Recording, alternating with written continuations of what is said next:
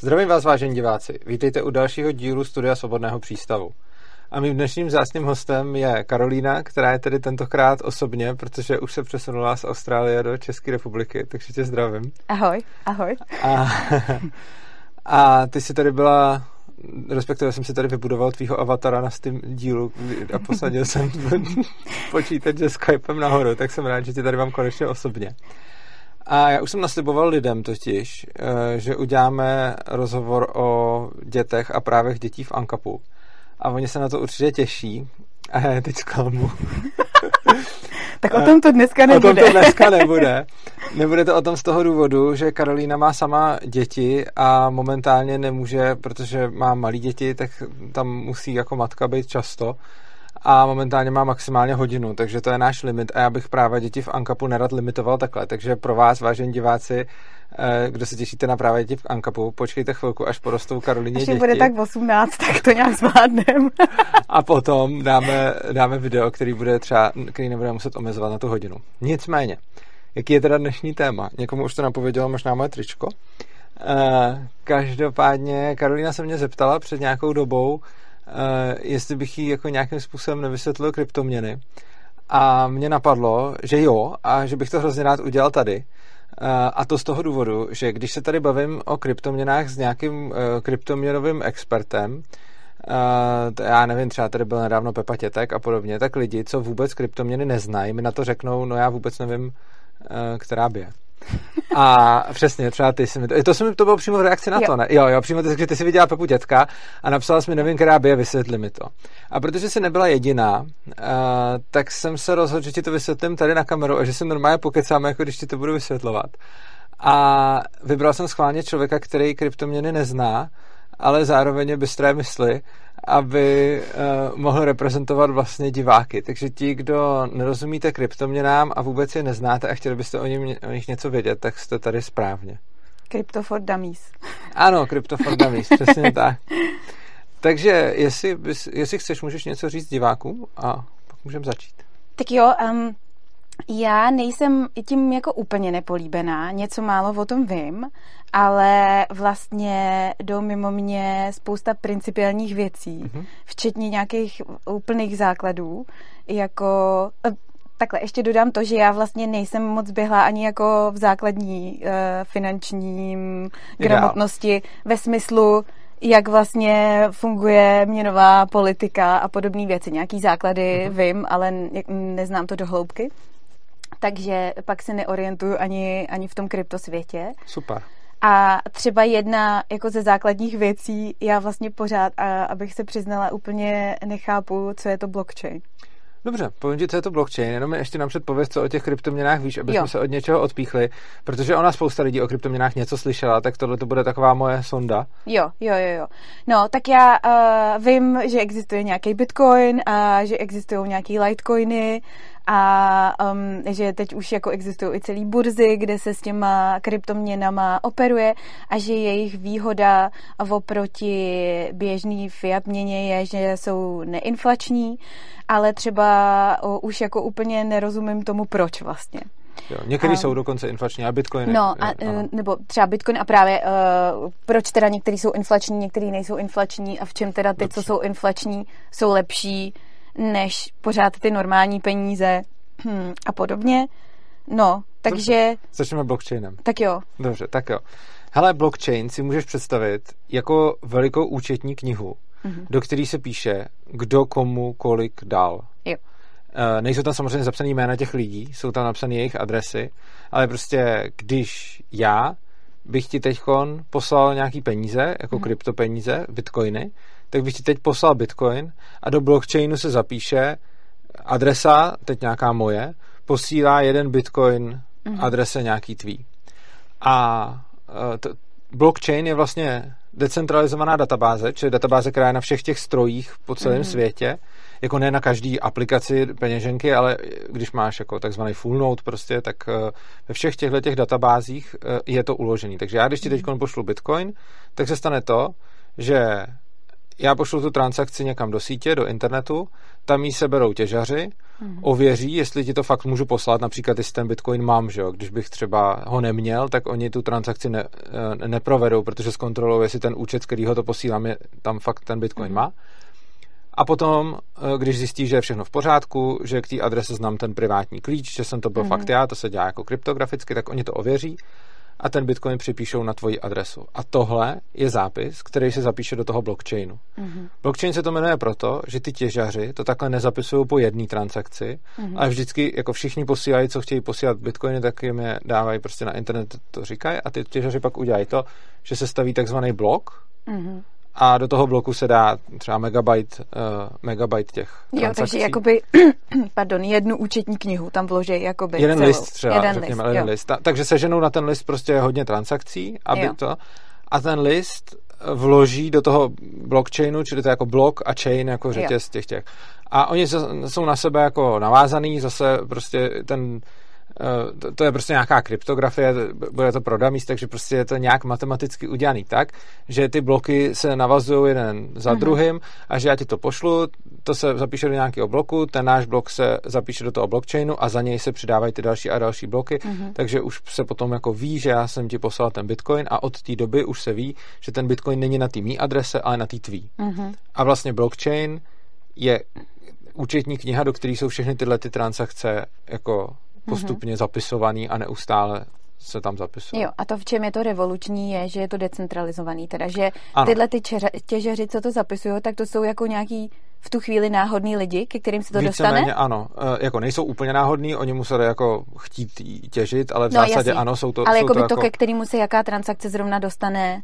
Oni si, oni si je sbírají, on to, ty pošleš tu transakci do té sítě a oni se v podstatě všechny dostanou ke všem. Jo. A to, co oni dělají, je, že sestavují ten blok a, a takhle. Vždycky se dozvíme, jako ve všech médiích, že těžaři těží bitcoiny tím, že řeší složitou matematickou úlohu, hmm. což je do jisté míry pravda, byť to není jako složitá úloha matematicky, nejbrž početně, ale v zásadě to, co oni dělají, je, že potvrzují ty transakce. Hmm. Kvůli tomu řeší ty eh, jako hmm. matematické úlohy. Takže eh, ty, ty těžaři nějakým způsobem všichni vidí ty naše transakce, takže my když to pošlem, tak všichni těžaři, co, co jako těžejí, vidí tu transakci k té transakci nastavíš nějaký poplatek, který jde potom pro ně. A oni si prostě tržně vezmou megabyte transakcí s největšíma poplatkama mm-hmm. a mhm. pokusí se z toho udělat blok. A udělat z toho blok je nějaký výpočetní jako výkon, nějaký úkon, prostě, který musí udělat a, a není to triviální operace. Jo. Tenhle ten blok nějakým způsobem udělají aby prostě platil a, a šel do toho blockchainu a každý to pak může ověřit. Takže smysl těch těžařů, a těžař může být kdokoliv, kdo si k tomu nainstaluje aplikaci a poskytne výpočetní výkon, tak činnost těch těžařů je přesně to, že oni drží tu síť, síť v provozu. A přesně jak si říkala, hmm. od klasických bank, která udělá to samý, když já ti pošlu mega na účet, tak oni vezmou z mého účtu mega a připíšou to na tvý ale tam to právě dělá ta jedna banka, což znamená, že když se ta banka rozhodne tu transakci z nějakého důvodu neudělat, nebo ji vrátit, nebo prostě ti ty peníze z toho účtu vzít, nebo zablokovat, nebo cokoliv, tak, eh, tak to může udělat, protože je to jediná autorita, která tohle může jako provést. Oproti tomu eh, jako v tom Bitcoinu, když se jeden těžař rozhodne, že ti tvoji transakci nebude uznávat, mm-hmm. tak je to úplně jedno, protože máš spoustu dalších těžařů, kteří ti tu transakci klidně zapíšou. Takže oni mezi sebou vlastně soupeří, ano. protože jsou motivovaní tím, že mají nějaký procenta teda z celkový sumy té transakce? Uh, ne, nemaj, tohle je výhoda, tohle je výhoda Bitcoinu. To co, ty, eh, to, co je pro toho těžaře jako závislý, není kolik bitcoinů v tom posíláš. Jo. Záleží na tom, jak velká ta transakce je. To závisí na nějakých jiných faktorech, nebudu to tady rozebírat, jo. ale závisí to na jiných faktorech než částka, což znamená, že potvrdit přepis milionu je úplně stejný jako jo. potvrdit přepis koruny. Jo. A ty poplatky nejsou procenta z té částky, ten poplatek vybíráš ty jako uživatel sítě. Mm-hmm. A je tam normální jako, řekněme, tržní souboj o jo. to, takže jako řekněme, když já dám poplatek na svoji transakci prostě korunu, tak ty, kdo dali dvě koruny, tak půjdou přede mnou a pak jde ten, kdo, kdo dá korunu. A jako v drtivé většině času fakt stačí ten poplatek malej a samozřejmě čím dáš vyšší, tím rychleji to jde, takže prostě třeba, já nevím, v současné době předpokládám, že kdybych chtěl, aby se ti to připsal hned v dalším bloku, což je přibližně třeba do 10 minut, tak když nastavím prostě, já nevím, 10 korun k té transakci, tak se ti to přepíše v pohodě. Když nastavím jako korunu třeba, tak eh, to si na to můžu počkat, já nevím, v dnešních dnech třeba půl hoďky, hoďku nebo něco mm-hmm. takového. Ale samozřejmě někdy když je moc transakcí, tak ty ceny eh, logicky vzrostou, takže jo. prostě pak můžeš platit jako větší obnos. Jo. Dobře. Takže tak, tohle to je jasný. Jo. Víme, co je blockchain. Jo. To, to si mi dobře vysvětlil s tou účetní knihou, to mě dává smysl. Já potřebuju tyhle analogie, mm-hmm. protože jinak se ztrácím v těch virtuálních eh, věcech. Um, další věc. U Bitcoinu, teda pokud se nepletu, to funguje tak, že tam je omezený jeho konečný množství a díky tomu je právě neinflační. Chápu to správně? Ano, je tam, jako, je tam jeden takový drobnej, drobná technická věc. On teď momentálně technicky vzato malinko inflační ještě je, protože on má 121 milionů bitcoinů, který teď ještě nejsou všechny vytěžený. Takže ještě se mm. trošičku těží ale v podstatě jako málo, ale to, co je daný, je, že 21 milionů je konečná hranice počtu bitcoinů, takže z tohohle pohledu je to vlastně neinflační měna. Monetární politika bitcoinu má tu vlastnost, že je nejnudnější monetární politika ever. Už teď je určená vlastně na vždycky dopředu a ví se, že se poslední dotěží někdy asi za 140 let, nebo, mm-hmm. nebo, no, nebo 120, já teď nevím přesně, asi 2140, teď mi to asi vypadlo. A pak jich bude 21 milionů a, a prostě pořád rostou předem daným tempem, který se ještě navíc hmm. pořád uh, snižuje. Jo. Což znamená, že je vlastně, můžeme s ní počítat jako s neinflační jo, měnou. Ale díky tomu má teda vlastně hodnotu jako sám o sobě, že jo? Je to něco jako zlato v uvozovkách, jako býval no. zlatý standard, nebo něco, čím se dřív kryla ta běžná měna, tak uh, teďka vlastně Bitcoin jako nepotřebuje být ničím krytej, protože má tu hodnotu sám o sobě. No, tady jenom hodnotu sám o sobě z ekonomického hlediska hodnotu všemu přisuzují lidi. No, Ale jestli. je pravda, že lidi mu přisuzují tu hodnotu z toho důvodu, uh, že ho je konečné množství a je to ze stejného důvodu jako zlato. Jo. Prostě uh, řada lidí řekne, jako to zlato, s tím se dá aspoň něco udělat a dá se z něj něco vyrobit. To je sice pravda, ale jeho hodnota není daná tím, že se z něj dá něco udělat a něco se z něj dá vyrobit. Eh, jeho hodnota je daná tím, že jeho omezený množství. Mm-hmm. Jasně, že na začátku třeba, když ty peníze, když to zlato vznikalo, tak třeba lidi z toho měli nějaký ozdoby nebo šperky a tak, ale v podstatě dneska už drtivou většinu hodnoty zlata určuje právě to, že to zlato je uchovatelem hodnoty a ne to, že se z toho dá něco vyrobit, mm-hmm. i když je mhm. samozřejmě taky využitelný v průmyslu a podobně.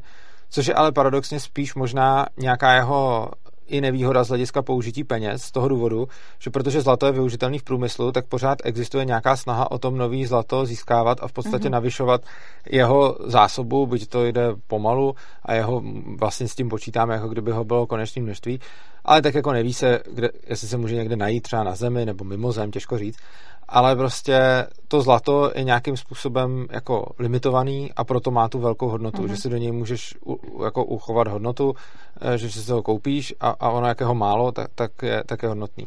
Bitcoin si nic jiného neuděláš, ale zase ta výhoda je, že se nikdo moc nesnaží někde sehnat nový bitcoiny, protože naopak všichni, eh, kdo ty bitcoiny mají, eh, těží z toho, že těch bitcoinů je omezený množství. Takže proto má nějakou hodnotu, která je, lidi mu přisuzují hodnotu z toho důvodu, že jich je nějaký omezený počet a že se ten počet nad těch 21 milionů nedá úplně mhm. navýšit. Mm-hmm. No a mě teď, co mě není jasný je, jak je to u těch Litecoinů, který třeba spousta z nich právě omezený počet nemají. Mm-hmm. Nebo prostě není tam, není tam právě tahle ta stopka nebo ta vzácnost, kterou má ten Jasně. Bitcoin právě danou tím, že má nějaký jeho omezený počet.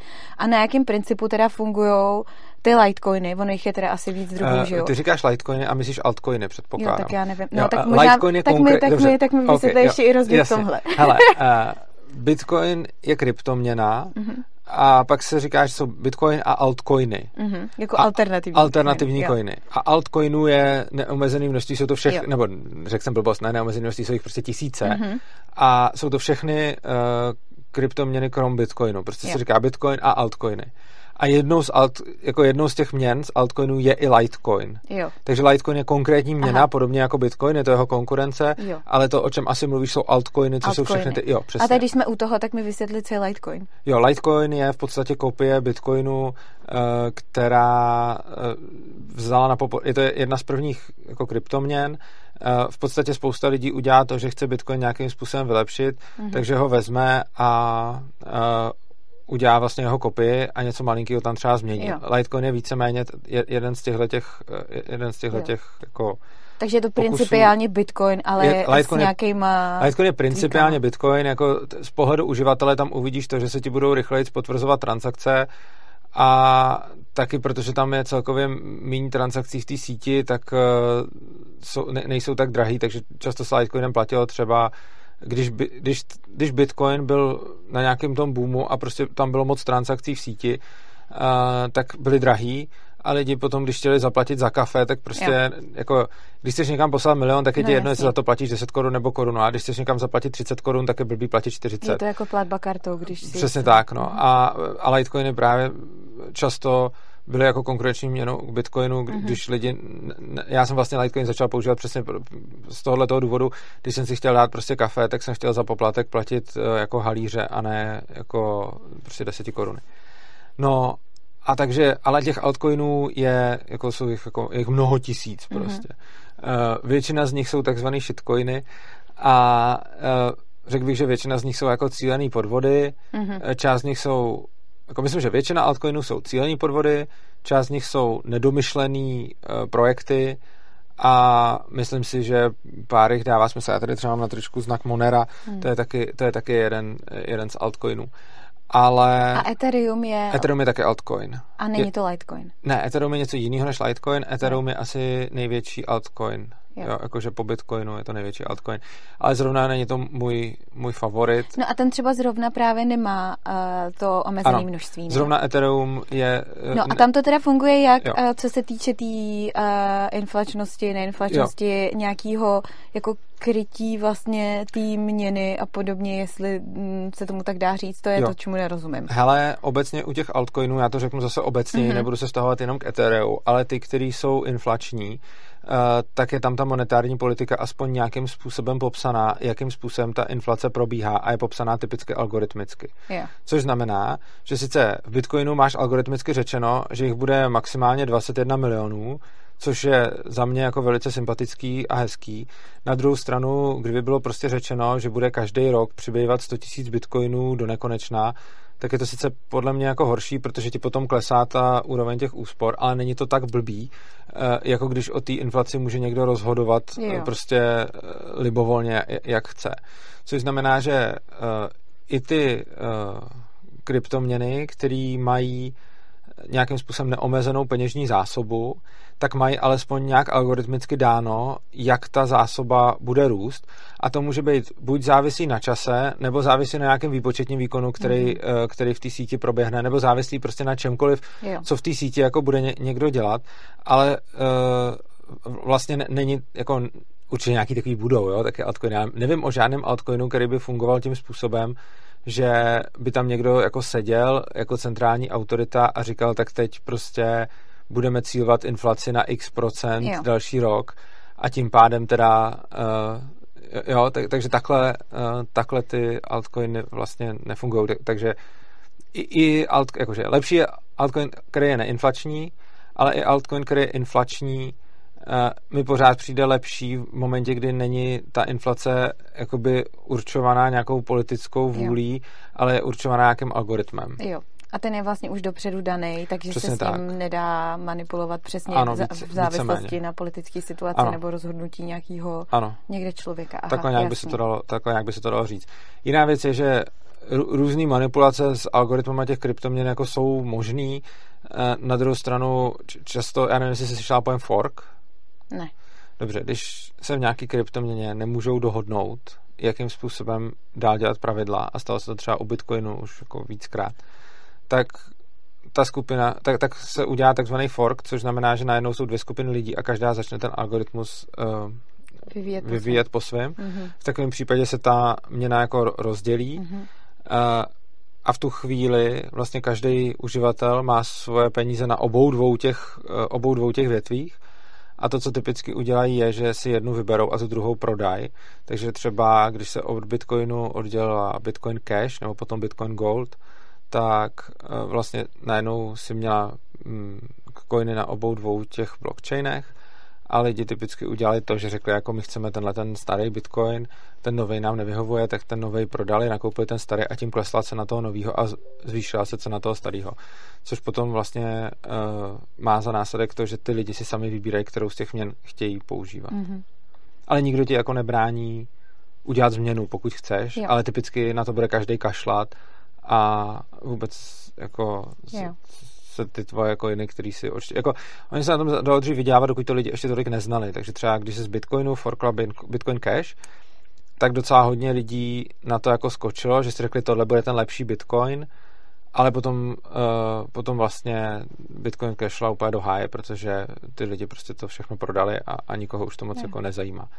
Uh, potom za nějakou dobu byl Bitcoin Gold, který se odštěpil stejně, protože ty lidi na tom chtějí vydělávat, když to odštěpí hodně, jenže tam už vlastně to vůbec nemělo jako tu, tu hodnotu, protože eh, lidi už to znali a věděli, že prostě když se něco takhle odštípí, tak to většinou nebude nějaký super.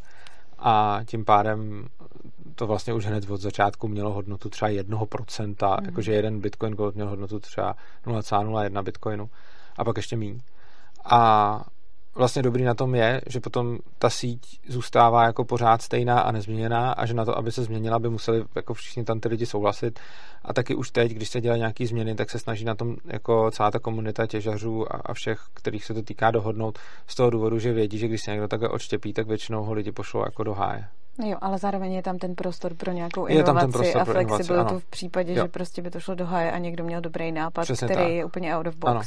Jo. I proto třeba mám vůbec radost, že existují altcoiny jakožto konkurence k mm-hmm. Bitcoinu, protože Bitcoin má neustále potřebu se nějakým způsobem jo, rozvíjet, jo. protože ta konkurence je vždycky prospěšná. Což třeba zrovna v tom jako klasickém finančním světě ten je hrozně konzervativní, že, ano, že tam přesně tak. jako jakákoliv změna je vlastně mm, víceméně nemožná, nebo ne ano. nemožná, ale fakt to drhne. Hlavně jsou ty peníze lidem vnucený, což mm. znamená, že uh, obchodníci na území státu musí přijímat měnu toho státu, což je jako, jako není jim zakázáno přijímat jinou, ale, ale mají povinnost přijímat, třeba v Čechách mají povinnost přijímat koruny, uh, což je samozřejmě, a taky daně se platí v, v té měně, což znamená, že stát vlastně nutí lidi tu měnu používat, ale zároveň pak je centrální banka, která tu měnu může manipulovat tak, jak uzná zrovna za vhodný, mm-hmm. může měnit její kurz k zahraničním měnám, to jsme tady viděli, že Česká národní banka před pár lety změnila mm. kurz vůči euru, uh, může ty peníze a typicky to dělá různě nafukovat tu peněžní hmm. zásobu, čímž vlastně připravuje všechny lidi o, úspory. o úspory.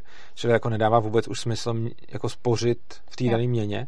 To už je taky jako vlastně to, jaký stát, jako má stát monetární politiku, v podstatě určuje to, že nedává vůbec smysl si spořit v té hmm. měně toho státu na důchod.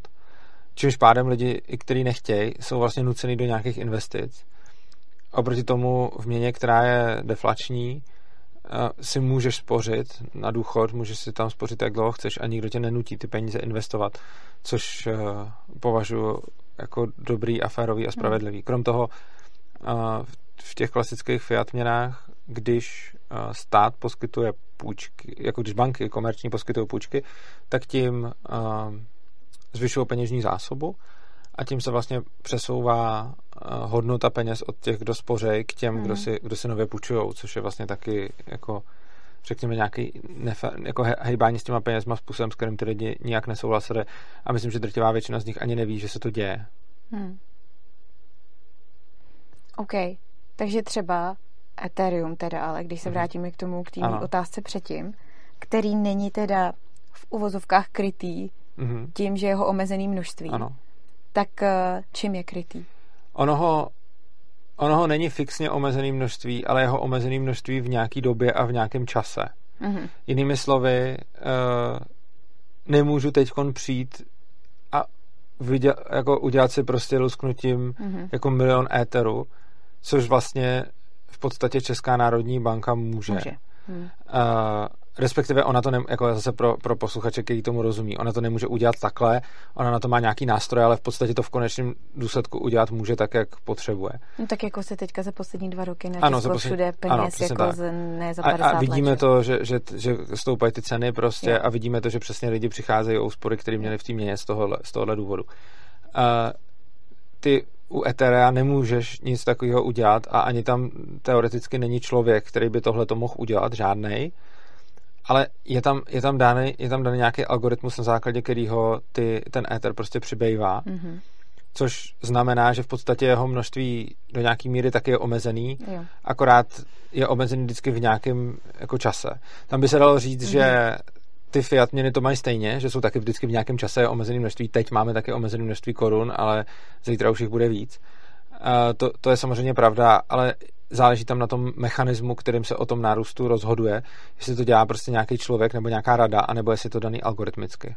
Čili jestli to podléhá nějakým politickým tlakům nebo ne. Jo, jo, jo. Ale samozřejmě i altcoiny, jejichž, eh, jako, který přibývají, tak samozřejmě znehodnocují ty úspory v nich, což je typický způsob, jak ty altcoiny financovat, aby tam někdo, aby tam někdo těžil. Protože odměna pro těžaře může buď pocházet z toho, z těch poplatků za ty transakce, mm-hmm. co tam dávají ty lidi, anebo uh, může pocházet přesně z té tvorby nových peněz, který, který se dávají těm těžařům. A v podstatě jediný Bitcoin dělá nějaký jako významný obrat, uh, co se týče z těch, z těch transakcí na těch poplatcích. Všechny ostatní altcoiny se v podstatě musí živit uh, tím, že, že nějakým způsobem ty těžaře subvencují dalšíma, dalšíma měnama, což znamená, že potom za potvrzování transakcí platí vlastně držitelé té měny všichni tím, že přibývá furt víc a víc té měny. Mm-hmm. Což v případě Bitcoinu úplně mizivě teď platí taky, protože pořád nějaký Bitcoiny přibývají, ale přibývá jich fakt jako malinko oproti tomu, kolik už jich je. Takže prostě nějakým malinkým objemem. Ale některá měna může být nastavená tak, že všichni držitelé měny budou přispívat neustále na jejich chod tím, že se budou furt vyrábět nový a nový ty coiny. Což potom samozřejmě závisí na té rychlosti toho přibývání těch coinů. Ono prostě těch státních peněz přibývá jako extrémně moc a jsou to prostě jako procenta ročně mm-hmm. z té zásoby, což u těch kryptoměn vůbec takhle nemusí být, čili i když vlastně by si měla teoreticky nějaký altcoin, který sice přibývá, ale přibývá fakt pomaličku, tak to ničemu, ničemu tolik nevadí. Jako, mě, mě osobně by to trochu vadilo, ale není to takový problém, jako když máš tu fiat měnu. Jo. A co všechny takový ty kryptoměny, který teďka třeba je hrozný boom s takovýma těma memama, který se um, jsou napojený na nějaký kryptoměny, já ani nevím pořádně, jak se to jmenuje, teď ti to, teď ti to vysvětluji, jako když mě babička vysvětluje, co dělá na internetu, nemá pro to vůbec názvosloví. To nevadí, pověz ale, ale víc. Ale jsou prostě různý jako v obrázky teďka, a nebo nějaký takový jako rozpixelovaný prostě um, memy, Aha. Eh, který lidi kupují na těch kryptomarketech. Jo, jakože, um, no to je podle mě, že se dělají, jako já to nevím, co myslíš, jo. ale myslím, že se dělají legraci z těch shitcoinů. No ne, to, je jako legit normálně, že lidi prostě to kupují za strašně moc... No, uh... To je podle mě podstata toho vtipu, bych řekl. Jo, aha. Jakože ono, ona poenta totiž je, že uh, zejména v tom boomu těch kryptoměn, který byl někdy, jako dobrý je, že čím díl jsou s náma kryptoměny na světě, tím víc lidi chápou, co se děje jo. a nejsou ochotní koupit prostě kryptoměnu jenom tak, protože jim někdo řekne, že to je super. Prostě před pár lety, tak před dvěma nebo třema nebo čtyřma, prostě před, nějakým, před nějakou takovou dobou, stačilo prostě říct, že něco máš na blockchainu a oni do toho všichni nali peníze jakožto do investice, protože tomu nerozuměli. A tím tím spousta lidí přišla o hrozně velký prachy. A teď už se tak nějak jako ví, že to není dobrý v té komunitě, ale pořád ještě někdo třeba naletí a prostě třeba, já nevím, v Ethereum zrovna jde vytvářet jako další podcoiny, řekněme, a že, tam děláš nějaký prostě tokeny a ty můžeš prostě vybrat od lidí nějaký prachy a pak jim za to rozdat nějaký tokeny. A někdo tam udělal, já teď nevím, jak se to jmenovalo. Já nevím, jestli to byl nějaký jestli to přímo jmenovalo shit token nebo fuck token nebo prostě něco takového. Mělo to, myslím, logo, mělo to, myslím, logo fakáče. A on řekl, uh, ať mu lidi přispějou na tu tokenizaci, že si za to chce koupit televizi a nějaký věci a že pro ně vůbec nic neudělá a že prostě si, si chce ty peníze rozházet a oni mu to koupili. A viděl na tom jako nějaký, tuším, stovky tisíc dolarů, eh, který mu tam lidi prostě jenom tak dali, protože prostě nakupovali nějaký tokeny. Yeah. Takže ona je pořád ještě, je, je taková jako potřeba nakoupit nějaký tokeny, protože mm-hmm. to určitě za chvíli vzroste. A ono, je to takový ten pump and dump scheme, že prostě do něčeho narvu ty, do něčeho narvu ty peníze, teď ono, jak je to, má to malou tržní kapitalizaci, takže jak do toho narvu ty peníze, tak strašně vystoupne ta cena, je to čistě spekulativní bublina. bublina. a potom to spadne a teď ty lidi, kteří to tam nakoupí, tak vlastně jako v tom utopí svoje peníze. No já jsem totiž myslela na to, to mi říkal David minule, že mám pocit Adidas vydal nějakou takovou právě sérii nějakých jako e, rozpixelovaných obrázků. tohle, a ty se myslíš. prodali, vydražili na nějaký kryptoburze Jo. za šílený peníze. A teď Jasně. jako to, co, co já nechápu je, já rozumím tomu, že třeba uděláš investici v normálním uh, finančním světě tak, že si koupíš nějaký umělecký dílo od nějakého malíře. Ano. Třeba si koupíš něco od Van Gogha nebo prostě, Jo. já nevím, od Moneta. A ten obraz má hodnotu, která um, je kompilace všeho možného, toho, že to je nějaká historická hodnota, umělecká hodnota, nevím co všechno. A, a jako tam rozumím tomu, že prostě v nějaký dražbě to vydržíš za určitou cenu a takovouhle hodnotu to má. Co nechápu tady v tom, je jako někdo prostě dal dohromady nějaký rozpixelovaný obrázek jo. asi tak jako za 3 milisekundy na svém počítači a někdo si to koupí jako za 16 milionů Jo. dolarů. A teď jako v čem je ale Teď ta už hodnota? vím, teď už vím, o čem mluvíš, promiň. Já jsem říkal, já jsem myslel, že mluvíš o nějakých memes, kde si lidi dělají legraci, uh, že někdo prostě koupil uh, na burze jo, prostě nějaký to možná shitcoin. nemenuje memes, já ne... Ne, tohle, to, co, Jo. to, co, to, co říkáš, uh, jsou nějaký projekty, o kterých jsem, uh, já jsem se o nich dozvěděl tak, že jsou nějaký CryptoPunks nebo někdo, kdo udělali nějaký jako český osobnosti, který si zasloužili o svobodu a ty si tam mohla koupit. Jo. a já jsem pak zjistil, že jsem tam taky, to jsem to ani nevěděl, mě to někdo právě posílal, jako hej, ty s nima spolupracuješ, tak jsem říkal, ne, oni tam jenom dali můj ksicht, ale nikdy jsem o tom neslyšel. A poenta je to podobný jako třeba na Ethereu, na Ethereovém chainu byly CryptoKitties, kde jsi mohla No. dělat prostě, kde jsi mohla dělat prostě koťátka a mohla se tam množit. A měla si jako, měla si další koťátka a e, některý byly vzácný, že jo. A teď tohle má úplně stejnou, e, když to přirovnáš k uměleckému dílu, tak to možná trochu pokulhává, ale k čemu Jo. se to dá skvěle přirovnat, jsou třeba takový ty sběratelské kartičky hokejistů nebo baseballistů nebo něco takového. Tak vlastně tím, Po Cčka. no Cčka úplně ne, Ne, já vím, Ale- já vím, že nemě to jen tak napadlo, Ano. že to se sbíralo tak, dřív. jo, no, tak, tak když máš takový ty kartičky a některý z nich jsou hodně cený prostě, protože Jo. jich je třeba málo nebo, nebo Jo, něco jo, jo. takového, tak uh, tohle je, tohleto je podobný princip, kdy uh, ta, ta, ten blockchain zajistí, že to, to je jako unikát a že to je tam Hmm. jenom jednou, tahle ta konkrétní Jo, věc. Takže ty uděláš, ty vlastně vytvoříš nějakou sběratelskou edici, na to dáš nějaký ksichty lidí, nevím, že to dělal Adidas, ně, někdo to dělal tady v Čechách, kde tam dali ksichty nějakých anarcháčů českých a ty lidi si to potom, a, a různý lidi si to potom můžou kupovat Jo, jo, a ty můžeš dí, díky tomu blockchainu, co, co, ten, co ten blockchain umí, je převést na tebe vlastnictví nějaký, nějaký digitální entity a ty můžeš potom vlastnit tu kartičku a je to podobný, jako když vlastníš uh, třeba kartičku nějakou hokejisty nebo něco takového a potom to můžeš třeba prodat nebo vyměnit a tak. Mhm. A ty věci zase mají hodnotu, protože jim ji lidi přisuzují na základě té vzácnosti. Jiná věc je, že to bude, že, že typicky to bude nějaký bullshit ve smyslu, že to bude taky jako, že se kolem toho udělá nějaký halo, bude to Hmm. mít chvilku hodnotu a pak už to zase mít nebude, Mm. uh, protože záleží, čemu ty lidi tu, tu hodnotu, Hodnotu přisuzují. přisuzují. Na druhou stranu můžeš mít jako kartičky nebo třeba kartičky Magicu nebo takhle, kde prostě máš nějaký karty, které jsou fakt cený, jako že, že prostě jsou opravdu hodně, hodně cený. A myslím si, že tohle to není o nic jiný, Jo. že prostě můžeš mít jakoukoliv sběratelskou věc, nebo jako ono, cokoliv, co vlastně sbíráš. Když Nebo... jsi dostatečně nerd, tak to může mít cokoliv. No, jasně. Tak to si a tak podobně jako máš, je, je, to vlastně digitální, je to vlastně digitální sbírání věcí, Jo, podobně jo, jako jo. sbíráš známky, nebo tak. Jo, jo. Stejně jako kdyby najednou už nebyli žádný sběratelé známek, Mhm. tak prostě nějaká známka typu Modrý Mauricius bude k prdu a nebude mít žádnou hodnotu, pokud by už nikdo nezbíral známky. Takže ono celý, stejně jako u všech ostatních sběratelských mm, aktivit, se tyhle ty věci pojí s tím, kolik lidí to sbírá Jo. a kolik lidí se tomu věnuje a kolik lidí to chce mít. A v momentě, kdy prostě máš jako nějaký lidi, kteří chtějí mít kartičky baseballistů nebo hokejistů nebo magicy, tak dokud to hrajou, tak to má cenu. V momentě, kdy Mhm. to přestanou hrát nebo přestanou sbírat a vyměňovat, tak to tu cenu mít přestane. A úplně stejně tak, eh, když máš prostě známky, tak máš sběratele známek a ty známky mají cenu Oni nemají žádnou jinou cenu než sběratelskou, protože tu známku už nikam jako nepošleš, už s ní nemůžeš nic udělat, ale ty známky jsou cený proto, že jsou sběratelé známek. A kdyby najednou sběratelé známek nebyli a tenhle ten koníček jako zmizel, tak ty známky jsou bezcený najednou. Jo. Čili ta cena je přisuzována tím, že se tomu ty lidi věnují. A úplně stejně, když budeš mít CryptoKitties nebo já nevím, co udělal Adidas, nějaký pixelize obrázky, tak prostě dokud to lidi budou sbírat, tak to bude mít tu cenu. Jasně. A v momentě, kdy se na to vykašlou, což tady u toho předpokládám bude docela dřív než u známek, tak to tu cenu se ztratí. Mm-hmm, jasně.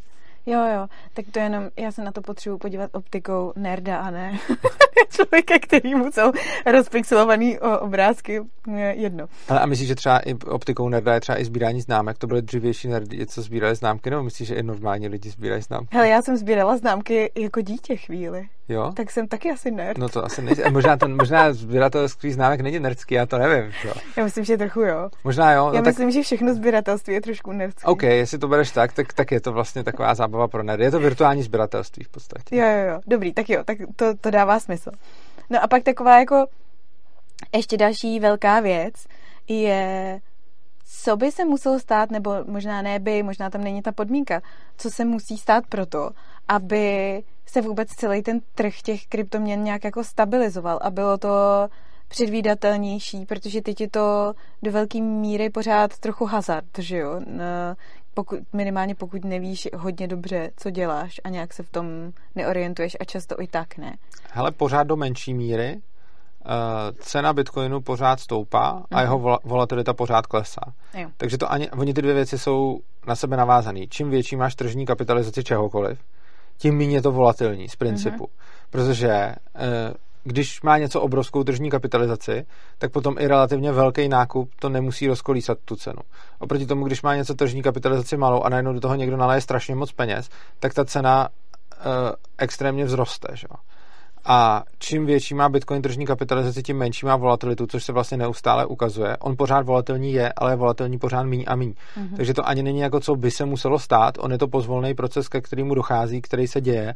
A vlastně můžeme se podívat každý rok, tak v podstatě Myslím, že každý rok od začátku existence Bitcoinu, a teď nechci jako kecat, ale myslím, že to, myslím, že to fakt platí, jenom za to nedám ruku do ohně, ale a jestli to neplatí, tak to neplatí jenom trošku a skoro to platí, je, že každý rok od začátku existence Bitcoinu stoupala jeho cena a klesala jeho volatilita.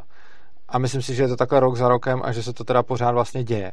A ten Bitcoin je volatilní furt míň a míň, což znamená, že vlastně, já nevím, tuším, že letošní, a teď možná budu kecat, jo, ale prostě rok 2001 Myslím, že se cena Bitcoinu pohybovala mezi 30 tisíci a 65 tisíci, co, což je sice jako dvojnásobek, nebo něco před dvojnásobek, ale je to mnohem méně, než, než byly výkyvy někdy dřív. Prostě byly určitě roky, kdy to dosáhlo prostě skoro na 20 tisíc, ale taky to pár měsíců předtím bylo, já nevím kde, prostě na tisícovce nebo prostě něco takového. A čili tam máš 20-násobný rozptyl, a teď máš třeba dvojnásobný rozptyl. A čím dál tím víc půjde čas, tak tím se ten rozptyl bude nějakým způsobem zmenšovat a ta cena pravděpodobně bude růst. Čím, ne, čím větší to bude zájem, tím víc ta cena poroste, uh, což se zatím nějakým způsobem neustále děje. Což znamená, že šetřit si v Bitcoinu na to, co si chceš koupit za rok je blbost, protože tam můžeš něco dát a nikdo ti negarantuje, že za rok to nebude najednou stát půlku nebo třeba míň, mm-hmm. to mhm. prostě nevíš. Na druhou stranu šetřit si v Bitcoinu na důchod je docela dobrý, protože si myslím, že zase, a teď neznám to, to období, ale myslím, že to období je asi pětiletý nebo nějaký takovýhle, že prostě platí, že kdykoliv si koupíš Bitcoin v nějakou dobu, tak od té doby asi za pět let byl vždycky vejš, ne, než, kolik se do toho, než kolik se do toho dalo. Což znamená, že potom šetřit si v tomhle na dlouho, v dlouhodobém horizontu je určitě skvělý, šetřit si na tom v krátkodobém horizontu není moc dobrý. Takže prostě jasně můžeš udělat to, že mm, jako budeš chtít adrenalin a budeš chtít obchodovat a budeš chtít investovat a nasypeš do Bitcoinu prostě spoustu peněz a pak budeš trnout u toho grafu, kde to bude za, za den a za týden a za měsíc a za půl roku. A nebo si v tom můžeš prostě pomalu spořit a potom v podstatě víš, že za x let to bude vejš, než kde to bylo, když jsi to kupovala. Hmm. A jako na tohle to ti vlastně můžu dát jeden takový tip, to určitě zkušený už znají. Jmenuje se to Stack Sat. Sat je zkrátka od Satoshi a, a stekuješ je, jakože prostě stack Satoshi. A to znamená, že si v nějakém pravidelném intervalu, třeba každý měsíc z výplaty, nebo prostě každý, každý nějaký pravidelný, nebo každý týden, nebo cokoliv, vezmeš nějakou částku, za kterou si koupíš, za kterou si koupíš Bitcoin. Jo, třeba fixně stejnou částku takže třeba prostě každý měsíc si za pár tisíc nakoupíš. To potom způsobí, že všechny bitcoiny, které držíš, budou mít průměrnou cenu, kterou měly za to období. Mm-hmm. A já se pořád setkávám, a teď už teda míň, dřív to bylo víc, ale teď pořád míň a míň, což mě vlastně těší, protože, uh, protože to ukazuje, že ty lidi jako víc chápou, ale prostě na začátku jsem se neustále setkával s tím, že lidi říkají, kdy to mám koupit, teď to půjde nahoru, nebo to půjde dolů, mm-hmm. prostě poraď mi ten, ten moment, ten den, ten týden, kdy to mám koupit, mám to koupit teď, nebo mám počkat, počkat měsíc, co když teď to vylezlo a to. A já jsem jim vždycky říkal už od samého začátku, hele, prostě, jestli, jestli chceš na tom prostě rychle vydělat, tak nechoď za mnou, protože já nevím, jak na tom rychle vydělat. Jestli chceš v tom šetřit, tak je to úplně jedno, kdy to koupíš, protože mm. za dlouhou dobu to stejně vyleze. A dřív ty lidi často na tohle to absolutně nedali, protože říká, že to je blbá rada, prostě to, to jsem vůbec nečekal. Teď už tomu stále víc věřej, protože já už jsem se, já už za tu dobu, co kryptoměny mám, tak už se mi už moc krát stalo, že prostě jsem zažil to, jak to zašlo nahoru, pak to přešlo dolů. A vždycky to dolů šlo potom vejš, než to bylo dole předtím. Mm-hmm. Ale vždycky je to, že jak to jde nahoru, tak neustále mi začnou psát lidi, takový ty prostě starý známý, co člověk neviděl. A já, já jsem zase rád, jako já každému jako rád poradím s Bitcoinem, takže prostě jak to nakoupím a ty, ty, ty jsi to kupoval a ty to určitě máš a ty to znáš, že jo, teď, teď tím řekneš, ale jako jo, v pohodě, nakup to určitě a je to na dlouhou dobu a musíš počítat s tím, že to spá, jo, jasně.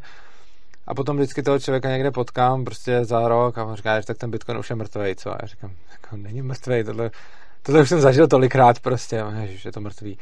A oni často udělají to, že to potom prodají v panice, že prostě to mm-hmm. nakoupí nějak. A úplně si pamatuju, když prostě v roce, já nevím, kdy to bylo, asi čtyři roky zpátky. No, asi, asi tři nebo takhle, tři, čtyři roky zpátky, jak to šlo prostě na těch 20 tisíc, tak si úplně pamatuju, jak to lidi kupovali prostě za nějakých 15 a takhle. A říkám, prostě Ježíš Maria, a já jsem říkal, jako jo, kup si to, pokud to chceš na další dobu, ale prostě jako negarantuju ti, že za půl roku to nebude na deseti, že jo. A teď prostě to nakoupili a v mý bývalý práci to lidi různě nakupovali, že se mě chodili ptát. A, a někteří říkali, prostě to je jako, to je úplně jako podvod, to, to je blbý. Potom to jako vylezlo, teď oni furt na to koukali, jako já teď už jsem zbohat tolik a teď tolik, protože to nakoupili prostě za 10-15 tisíc, pak to najednou mělo 20 a pak to najednou spadlo a pak to bylo na 10 a oni, ježišmano, tak to dopadlo, už je to mrtvý, pak to bylo prostě na pěti, a ježiš, je to mrtvý, jenže pro mě na pěti už je to mrtvý, jenže já když jsem nakupoval, když to ještě bylo za prostě pár set, ne, nebo ještě jako když to bylo úplně levný, tak prostě si pamatuju, jako když byl Bitcoin za, já nevím, jestli 400 dolarů nebo něco takového. A když jsem nakupoval v té době, tak pak když už byl za 5000, tak to pro mě už bylo jako drahý no, Bitcoin, jasný, že jo. No a, a ty lidi, co mi říkali, já už to umřelo, tak teď najednou je Bitcoin prostě na 60 a oni, ježiš, já jsem to prodal, když to bylo na těch 10, já jsem říkal, no to, no, takhle se to nedělá. A pak to bylo na těch 65, po 65 to se spadlo na nějakých, já nevím, 40, Teď nedávno to zase bylo něco na 40 a teď zase, ježiš, to úplně už to spadlo. A zažíváš ty stejné historie, akorát jednou to zažíváš, když to bylo na prostě pětistovce, je, pak to bylo na tisícovce a spadlo to na 800, pak to znova zažíváš, když to bylo na 10 tisíci, pak na 20 a pak zase na 15 a pak to zažíváš teď, když to bylo na 60 a teď, a Bitcoin se umřel prostě. No ale jak je to s těma altcoinama třeba, protože ty jsou, jako tam spousta z nich si tu nějakou stále stoupající hodnotu nedrží, že jo? A tam já hmm. třeba, jak to sleduju takhle jako zprostředkovaně různě, tak mně přijde, že jednak vlastně vůbec uh, netuším, co s tím jako vždycky zahejbe, protože najednou je nějaký výkyv buď nahoru nebo dolů a teď vlastně není vůbec jasný, co se děje, jakože v tom normálním finančním světě, tam aspoň mám pocit, že je pro mě uchopitelný jako OK, tak třeba byla nějaká krize, přesně byl covid, jako tak se natiskly eh, prachy a tak prostě eh, je teďka inflace, jo nebo přesně někdo, banka něco někde zreguluje centrální a tak prostě cena jde nahoru nebo dolů. Ale tadyhle eh, u těch altcoinů, tam to prostě vylítne a teď jako a co se stalo? A vlastně mám pocit, že nikdo jako neví, co se stalo. Jenom všichni vědí, že to prostě stouplo nebo kleslo. No. A, a čím se to teda řídí? Hele, hodnota všeho se řídí, že poptávkou, nabídkou a u klasických peněz je relativně konstantní poptávka a hodně se liší ta nabídka, protože státy ty peníze tvořejí. Respektive tvoří komerční banky skrze jako no, notičky od, od centrální banky, teda od státu. Uh, u těch uh, kryptoměn se sice nemění ta nabídková strana, ale mění se ta poptávka. Což znamená, že to, co může tu cenu hodně nabudit, je, když to hodně lidí koupí, hmm. a to, co jí může schodit, je, když to hodně lidí prodá. To, jak se to typicky děje, je, že někdo, kdo toho má hodně, toho najednou hodně prodá, ono to hejbne s cenou. A teď spousta lidí v té panice, jak jsem ti říkal před chvílí, to, to eh, prodá taky, Jasně. čímž to klesá ještě víc. Takže typicky ty vlny chodí kvůli tomu, že je tam spousta panikařících lidí. Ale ono zase, čím díl čím díl je čas, tím víc lidí tam je a tím víc lidí zažívají to, že to jde nahoru a dolů a jim to jedno, což znamená, že potom už okolo toho tolik nepanikařej. Eh, takže jako člověk, který to teď nakoupil, když to mělo 60 tisíc a rve si vlastně teď, že to má 40, protože neví, že stačí pár let počkat. Eh, kdo to nakoupil před pár lety, když to mělo hodnotu 10 a teď je mu jedno, jestli to má 60 nebo 40, tak už tolik neprodává. A tímhle způsobem vlastně fungují ty, ty pády, takže když někdo začne brutálně rozprodávat tu měnu, typicky to někdo může udělat taky schválně, jakože tomu se říká pump and dump, že prostě přijdu k nějaký kryptoměně, kterou používá prostě pár zoufalců. Sám mám majetek, který je obrovský vzhledem k hodnotě té kryptoměny. Naliju do té kryptoměny ten svůj majetek a udělám tomu nějakou reklamu. Všichni to najednou začnou kupovat a všichni to začnou chtít a e, tím ta cena ještě vzroste a já potom, protože ale v tom mám tolik, tak to pak prodám No a tím jsem si k sobě dostal hodnotu těch lidí, kteří na tohle to skočili vlastně. Takže takhle fungují ty, ty pump and dumpy s těma, s těma altcoinama, že prostě někdo na, tom, někdo na tom vydělá a ty ostatní lidi na tom prodělají.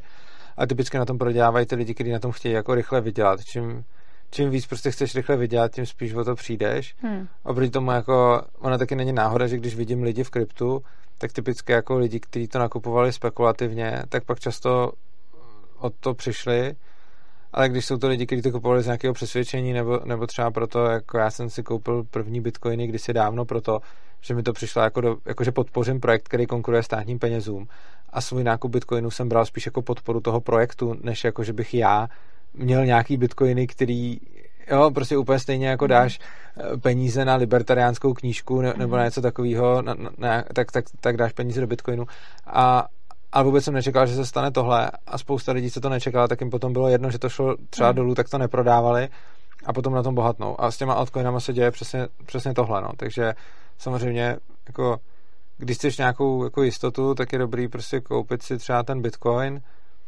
a já třeba mám další altcoiny jenom proto, že mi byly k něčemu dobrý jako prakticky. Takže třeba mám nějaký litecoiny, prostě protože jsem si jednu dobu platil kafe, když byly vysoko, eh, když byly vysoko bitcoiny. A potom Monero, to je moje jako favorizovaná měna, to nevím, jestli jsi o ní někdy slyšela. Od tebe. Jo, no, tak ta je anonymní, jako skutečně anonymní, zatímco v Bitcoinu jsou ty transakce v blockchainu vidět, i když jako vidíš jenom ty adresy, mm-hmm. ale nevidíš teda, čí to je, ale vidíš tu adresu, na kterou to jde, tak v Moneru nevidíš vůbec nic, ani nevíš, kolik na té adrese je peněz a to se mi jako na tom líbí, takže to je jako, jako by zase můj favorit v, v tomhle smyslu, ale vlastně kupuju ty alty a ty altcoiny proto, že se mi líbí ten projekt a ne proto, že si říkám, ty vole, kde to teď bude nahoru, kde bude hmm. pumpa. Hmm. Jo. Myslíš, že teďka a ta současná situace, kdy právě ty uh, běžné peníze se teďka v posledních pár letech tiskly jako závod a, a bude teď inflace a tak, že to všechno nahrává tomu, aby právě i jako běžní lidi začali o těch krypto uvažovat a, a nořit se do toho, že, že se to vlastně tím možná akceleruje teď jako nějaký přechod, protože já jsem se původně ptala na tu stabilizaci mm-hmm. toho, toho trhu, že jo. jo.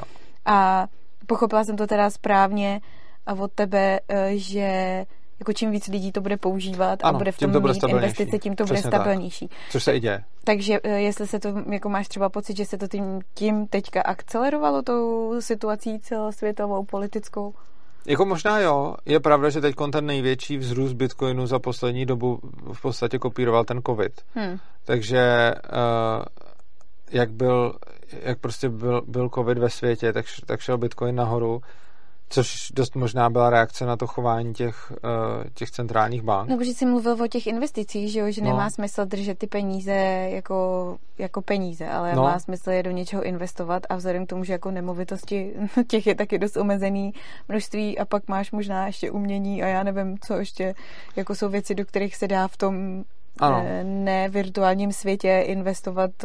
No jasně, proto taky, ta, jako já si myslím, že ta cena bydlení je takhle vysoká, hmm. mimo jiné i protože lidi nemají kam, jako tohle je další věc, jako bitcoiny, kdyby do toho lidi přešli, tak, tak, slevní, tak sníží cenu toho bydlení, že jo? Hmm. Protože prostě to hmm. bydlení hmm. je tak drahý proto, že lidi ho používají jako hmm. investiční nástroj a to proto, že nemůžou používat český koruny jako hmm. investiční nástroj, takže si prostě kupují nemovitosti. To by nebylo třeba, kdyby ty peníze byly co k čemu a nestrácely by neustále svoji hodnotu, což ty státní peníze ztrácejí. Takže určitě si myslím, že nějaký vliv to má. Jak velký, nevím, jako zase nechci, jako to, že se to stalo nějak v podobné době, ještě neznamená, že uh, jsou to jako kauzální jevy, může to být náhoda. Uh, těžko říct, prostě, ale rozhodně to tomu nějakým způsobem přidává, protože já třeba znám nějaký lidi, který, kdy, když vlastně přišel třeba ten průserový zákon, že uh, o tom, že centrální banka teď může mít ty státní dluhopisy, uh, což je podle mě jako průser, to, tohle to by neměla mít. A obecně to, co se dělalo jako s penězma ohledně, ohledně covidu, tak jako na tom začátku vím, že spousta i libertariánských ekonomů tvrdila, hele, to bude v pohodě, oni to ty banky nenechají rozjet tak moc, hmm neočekávejte hyperinflaci. S tímhle souhlasím, neočekávejte hyperinflaci, si myslím, že úplně do hyperinflace to nespadne, i když kdo ví, jo, prostě. Ale myslím si, že ty lidi v té centrální bance jsou uh, jako dost kompetentní na to, aby jako hyperinflaci vůbec nedopustili. Na druhou stranu byla spousta jako i libertariánských ekonomů, kteří říkali, uh, to jako teď nebude tak, že prostě se rozjedou ty tiskárny na peníze a bude najednou všude draho. Hmm. Uh, část, jako myslím si, že částečně neměli pravdu a to, co jsem říkal už od začátku, je, hele, to, co teď dělá eh, centrální banka, je průser a měl jsem tady o tom i nějaký videa, přesně jsem mluvil o tom, že prostě to, to, že centrální banka může mít státní dluhopisy, byl důvod, proč je nemohla mít, teď už, teď už jo. A e, prostě ta legislativa se mění způsobem, který nahrává tomu, aby se neustále zvětšovala, e, zvětšovala peněžní zásoba a centrální banka dělala kroky, které zvětšovaly peněžní zásobu kvůli covidu a dělali to všechny, všechny hmm. centrální banky po světě. Je podle mě naivní domnívat se, že to nebude mít dopad a už na začátku jsem přesně říkal, ten dopad tam bude a ta inflace nějaká přijde, i když třeba nebude jako hyperinflace, ale nějaká inflace to bude. Uh, to se přesně stalo a vím, že když jsem to na začátku říkal, tak mi psali nějaký lidi a psali mi, hele, ty, si teď myslíš, že koruna půjde dolů? A já jsem říkal, hele, nechci vám jako nic říkat, ale je to jako můj tip. A řada z nich na základě toho ty bitcoiny koupila, vím i o některých, co to udělali jako z nějakých mých posluchačů, vím o některých z mých blízkých, co to udělali, takže jako vím minimálně o některých lidech kolem sebe, který eh, prodali koruny vlastně na začátku jako když, když začalo být zjevný, že vlády začnou hmm. takhle utrácet, tak prodali koruny a nakoupili za to, nakoupili za to krypto a fakt se potom děje to, že, ta, že tady máme prostě jako zvyšování cen a to zvyšování cen bude i nadále. Ta centrální banka se s tím snaží něco udělat a ona stejně jako má nástroje na to tu inflaci rozjet, tak má i nástroje na to hmm. tu inflaci jako zbrzdit a nemyslím si, že teď tady dojde k hyperinflaci, jako ne, úplně to nevylučuju, ale prostě přijde mi to jako nepravděpodobný scénář. Ale zase neříkám, nestane se to. Jenom říkám, nejspíš se to nestane, protože oni vědí, co dělají a ten průser není takový, aby, aby bylo potřeba vys prostě nějaký jako takový ty banánové republiky nebo Německo po druhé hmm. světové válce, když, teda po první světové, když potřeba platit reparace, aby, aby jako nafoukl tu peněžní zásobu až tolik. Ale jako nějaká inflace tady bude a ta inflace podle mě ještě nějakou dobu potrvá a myslím, že to ještě jako neskončilo. Myslím si, že prostě teď pořád budou koruny jako ztrácet hmm. jako nějaký procenta ročně, což je hodně. Prostě jako jako větší jednotky procent ročně prostě, prostě dost. No, no a mm, když bys měl třeba někomu poradit, kdo uh, chce začít s těma kryptoměnama, začít do toho investovat, mm-hmm. tak jak, co jsou nějaký základní věci, Dobře. kroky, který podniknout a vůbec se v tom nějak zorientovat, protože to je jako paralelní vesmír sám jo. o sobě, že jo? Krok jedna, něco si o tom zjistit. Aspoň, abys měla nějakou představu o tom, co, třeba jenom tohle, co jsme si tady řekli, je aspoň takový základ, abys vůbec věděla, která by je. Krok dva, eh, než si o tom člověk zjistí víc, eh, nakupovat asi ten bitcoin a prostě altcoiny, když už vím, co dělám a mám nějaký důvod a chci si ten altcoin koupit a vím proč. A vím, proč není hele, tady kámoš, který fakt rozumí kryptu je má a vím, proč není jako, hele, teďkon je na tom nějaká pumpa a vím, proč není, teď to bude přijímat Pornhub. Prostě to není úplně jako, no to, to, to bylo, jako tam byla jedna tak, takováhle, takováhle akce, že Pornhub začal přijímat nějaký, nějakou kryptoměnu, myslím, že to byl asi Dogecoin nebo něco. No a takže tohle to nejsou úplně jako důvody, proč začít, jako samozřejmě, když tím chci platit na tom Pornhubu, tak OK, ale nemyslím se jako investovat do toho, protože, jo, takže když nebudu mít tyhle ty důvody, ale budu fakt už jako vědět a bude to vycházet z toho, že něco jako vím, tak OK, začínal bych Bitcoinem, pokud o tom nic nevím. Uh, koupil bych si hardwareovou peněženku, to je základ. Osobně můžu doporučit Trezor, uh, ten je vlastně od Slashe, uh, dělají to, dělají to prostě je to tady český, český vynález, Slash je vlastně i náš největší podporovatel. Kupujte lokálně. ne, je to, ne, je to Slash je hlavně takhle, co je důležitý, ten, kdo vytváří tu peněženku, tak samozřejmě má nějakým způsobem moc nad těma, nad těma coinama, který ty lidi do toho do toho dávají, což znamená, že je potřeba eh, tomu výrobci důvěřovat. Já Slaše znám osobně, takže mu důvěřuji jako člověku, čímž je to pro mě, čímž je to pro mě snaží. Je to mimo jiné taky největší podporovatel svobodného přístavu a, ale jako existují na trhu i nějaký jiný peněženky, jako hardwareový, ale jako já vždycky používal Trezor a všichni okolo mě nějak taky. Takže si koupíš Trezor, což je takový prostě malý zařízení, který připojíš do, přes USB do počítače a na ten Trezor si začneš dávat ty coiny. Je to důležitý, ten Trezor nestojí za stolik, prostě myslím si, že jsou dva modely, jeden stojí asi 1500 a jeden asi 5000, nevím, možná, to bych kecal, možná 3000, nevím. Prostě stojí nějakou takovouhle jako malý tisíce. Mají na Alze mají na Alze, přesně tak, mají, mají všude možně a to si koupíte a je to důležitý proto, že když máte peněženku, vy si můžete stáhnout peněženku jako aplikaci do mobilu, do počítače, do čehokoliv. Problém je, že když vám pak ten mobil nebo ten počítač někdo hackne, nemluvě o tom, že ten operační systém taky má nad tím kontrolu, tak má přístup k vašim coinům. Jo? Všechno, co máte prostě v softwarové peněžence, tak je tak zranitelný jako to zařízení, ve kterém to je, takže o ty hmm. peníze můžete přijít. Když je to v hardwareové peněžence, tak můžete tu hardwareovou peněženku připojit k totálně zavirovanému počítači, který je naprosto hacknutý a stejně k těm vašim, eh, k těm vašim coinům se nikdo nedostane. Takže tohle je dobrá věc ohledně hardwareových peněženek. Koupíte si teda hardwareovou peněženku a teď je důležité se s ní nějakým způsobem aspoň základně naučit zacházet. Ono je to tam jako napsaný a zrovna tahle věc je, u který doporučuji jako číst ten manuál. Jo? Jako ono vám to tam něco píše, ono vám to něco říká a fakt jako za normálních okolností, jako jasně, každý řekne, k čemu manuál, prostě no, k čemu manuál, tady k tomu, že vy to můžete používat a může se vám zdát, že to je v pohodě, ale nemusí to být v pohodě, pokud uděláte nějaké chyby. Konkrétně, když řeknu ty úplný základy prostě, to, co potřebujete a to, co je vlastně přístupem ke všem vašim penězům, je master seed. Master seed je nějakých třeba 24 slov, který zadáte a ty slova mají svoje specifické pořadí, jsou tam někde z nějakého slovníku se vybírají, kterých je asi 2048, to je celkem irrelevantní. Prostě máte 24 slov, ty zadáte a tyhle ty slova, kdo má v téhle kombinaci, v tomhle pořadí, tak může k vašim coinům a může s nima dělat cokoliv. Mm-hmm. Zároveň ty slova máte vy, abyste mohli k vašim coinům a mohli s nima dělat cokoliv. Tyhle slova za A musíte znát a za B nikdo jiný komu nechcete dát ty peníze, nesmí znát. To jsou dvě základní požadavky. Triky na tom je, že, ten, že ta peněženka operuje potom bez toho, abyste jí ty slova po každý zadávali. Což znamená, že co se může udělat je zapsat si ty slova, pak je někam ztratit nebo zapomenout, nebo si říct, to je jedno.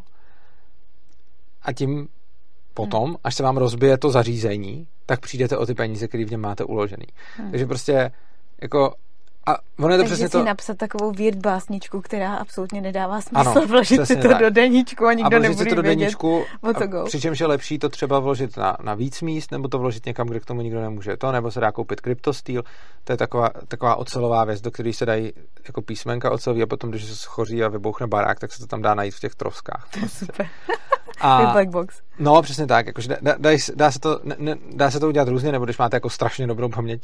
Jako, co je dobrý, na tom, že vlastně vy můžete třeba přejet hranice a máte to celý v hlavě. Pravda, musíte si pamatovat 24 slov, jak jdou za sebou, což jako je hustý. V jakém je to jazyce? V angličtině existují asi i nějaký překlady a jako určitě to je v angličtině a pak je to ještě v nějakých dalších.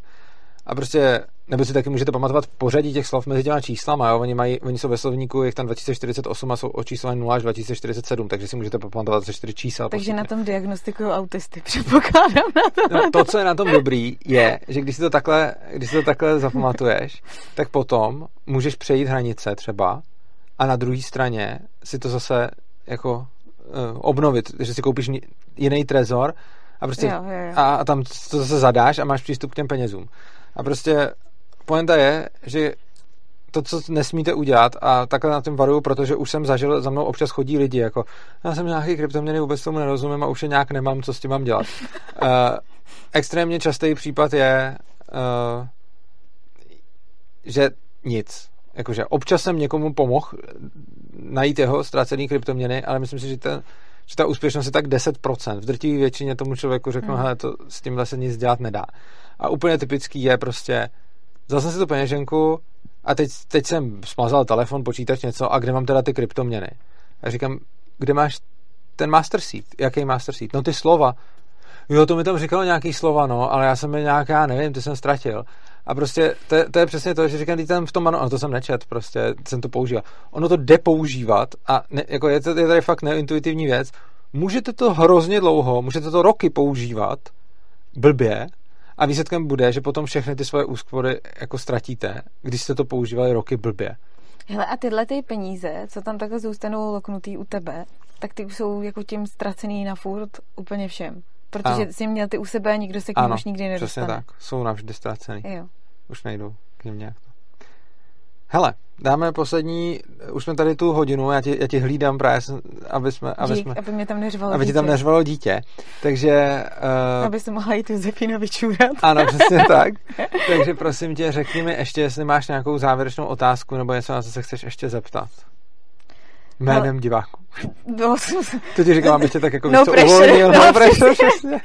Hele, uh, já nevím, jako já myslím, že bychom si o tom mohli povídat ještě dlouhý hodiny a stejně furt bych měla pocit, že jsem jako Alenka v říši divů částečně, i když částečně vlastně mám pocit, že tomu už aspoň principiálně rozumím uh, v některých věcech, ale okay. jako rozhodně bych asi neměla odvahu teď jít a začít tam to investovat. Naštěstí o toho mám manžela. jako, jako správná emancipovaná žena. Takže asi, asi ne, hele. Dobře, tak já ti děkuju, děkuji ti, že jsi přišla a budu se na tebe těšit znova na, na práva dětí a děti v Ankapu protože to je téma, který jsem vlastně ještě nikdy neměl jako ani na přednášce a tak, a nikdy jsem, jako, už jsem o tom mluvil v různých diskuzích, ale nikdy jsme to neměli jako ucelený, ucelený povídání, takže na to se fakt těším, až budou děti větší. Za jak dlouho se můžou těšit diváci třeba? No, hele, Jaký je tvůj realistický odhad? Ale já vůbec nevím, protože s těma dětma to je právě ono, nic nenaplánuješ, že jo? To jako si vždycky myslíš, že za půl roku už něco a ono je všechno úplně jinak, ale tak já doufám, že třeba za půl roku už Dobře. to dítě bez mě vydrží, teď už ho tam no. slyším vřískat vzadu. Tak jo, no, tak už to ukončíme, takže třeba za půl roku se můžete těšit na, můžete se za půl roku těšit na Karolínu, která a to můžete klidně potvrdit do komentářů, že vás tady nevadí, že vám tady nevadí. Ona byla celá nesvá z toho, že tady bude moc a že vás tím bude štvát, tak já doufám, že nebude. A takže se mějte krásně, děkuji vám za pozornost a pokud se vám tohleto video líbilo, tak budu rád, když nás podpoříte. Dole pod videem najdete eh, bitcoinovou, litecoinovou adresu, eh, bankovní spojení, taky tam najdete adresu opristavu.urza.cz, což je adresa, na který zjistíte, jakým způsobem nás podporovat pravidelně. Pravidelná podpora je asi takto nejlepší, eh, co pro nás můžete udělat, klidně i malou částkou, když nám ji posíláte každý měsíc, my to pak můžeme dobře plánovat a víme, co si můžeme dovolit, koho můžeme zaplatit, eh, jaký si můžeme koupit vybavení a tak dále. Je to mnohem snažší, když nám ty když nám ty dary uh, přicházejí každý měsíc. Takže všem, který posíláte moc děkuju, všem, který to zvažujete, tak dole uh, k tomu máte nástroje a odkaz. Kdo nemá peníze a chce nás podpořit i tak, můžete nás podpořit tím, že tohleto video nazdílíte, můžete nás podpořit uh, tím, že nás dáte odebírat, protože když nás odebíráte, tak čím víc máme odběratelů, tím líp se nám sem zvou nějaký hosti, třeba politici a podobně, který, kterým záleží na tom dopadu, který to bude mít. Takže eh, prosíme, sdílejte, šiřte náš obsah, odebírejte, přispívejte. To bylo za mě všechno. Chceš si udělat nějakou reklamu? Uh, nebo něco, co, nějaký tvůj projekt, nebo co? Co mě ty zaskočil úplně nakonec, to, já to neumím. A si dělat reklamu. Udělej si reklamu, řekni uh, nějak skvělé věci děláš jestli a prodáváš. Si, jestli si chcete přečíst nějakou opravdu kvalitní literaturu, ano. tak uh, já mám knížku, která se jmenuje Kamínky po kapsách. To je takové něco mezi cestopisem, deníkem, takovýma útržkama, různýma postřehama Eh, a podobně. Všechno najdete na mém webu, který je karolínakváš.cz a taky dělám podcast Kecání bez vzdělání, odkud mě možná znáte, protože tam jsem Urzu měla ano. taky dvakrát, takže teď už máme vyrovnaný Dvakrát jsem v Kecání bez vzdělání, fakt? No, dvakrát, no. Aha, takže to už je tady vlastně, na... jo, to jsem ani nevěděl, takže to už je tady teď po čtvrtý v kanálu Svobodného přístavu. No a pak, že mě není moc, vidíš? to jsem řekl schválně, abych tě trochu znejistil. Super, díky. A uh, takže uh, to, no, to je to, co dělám. A jinak jsem teďka matka, tak tím se zabývám nejvíc, co to vás asi nezajímá. Takže toť z mé strany vše. Dobrá, mějte se krásně a uživejte si života. Ahoj.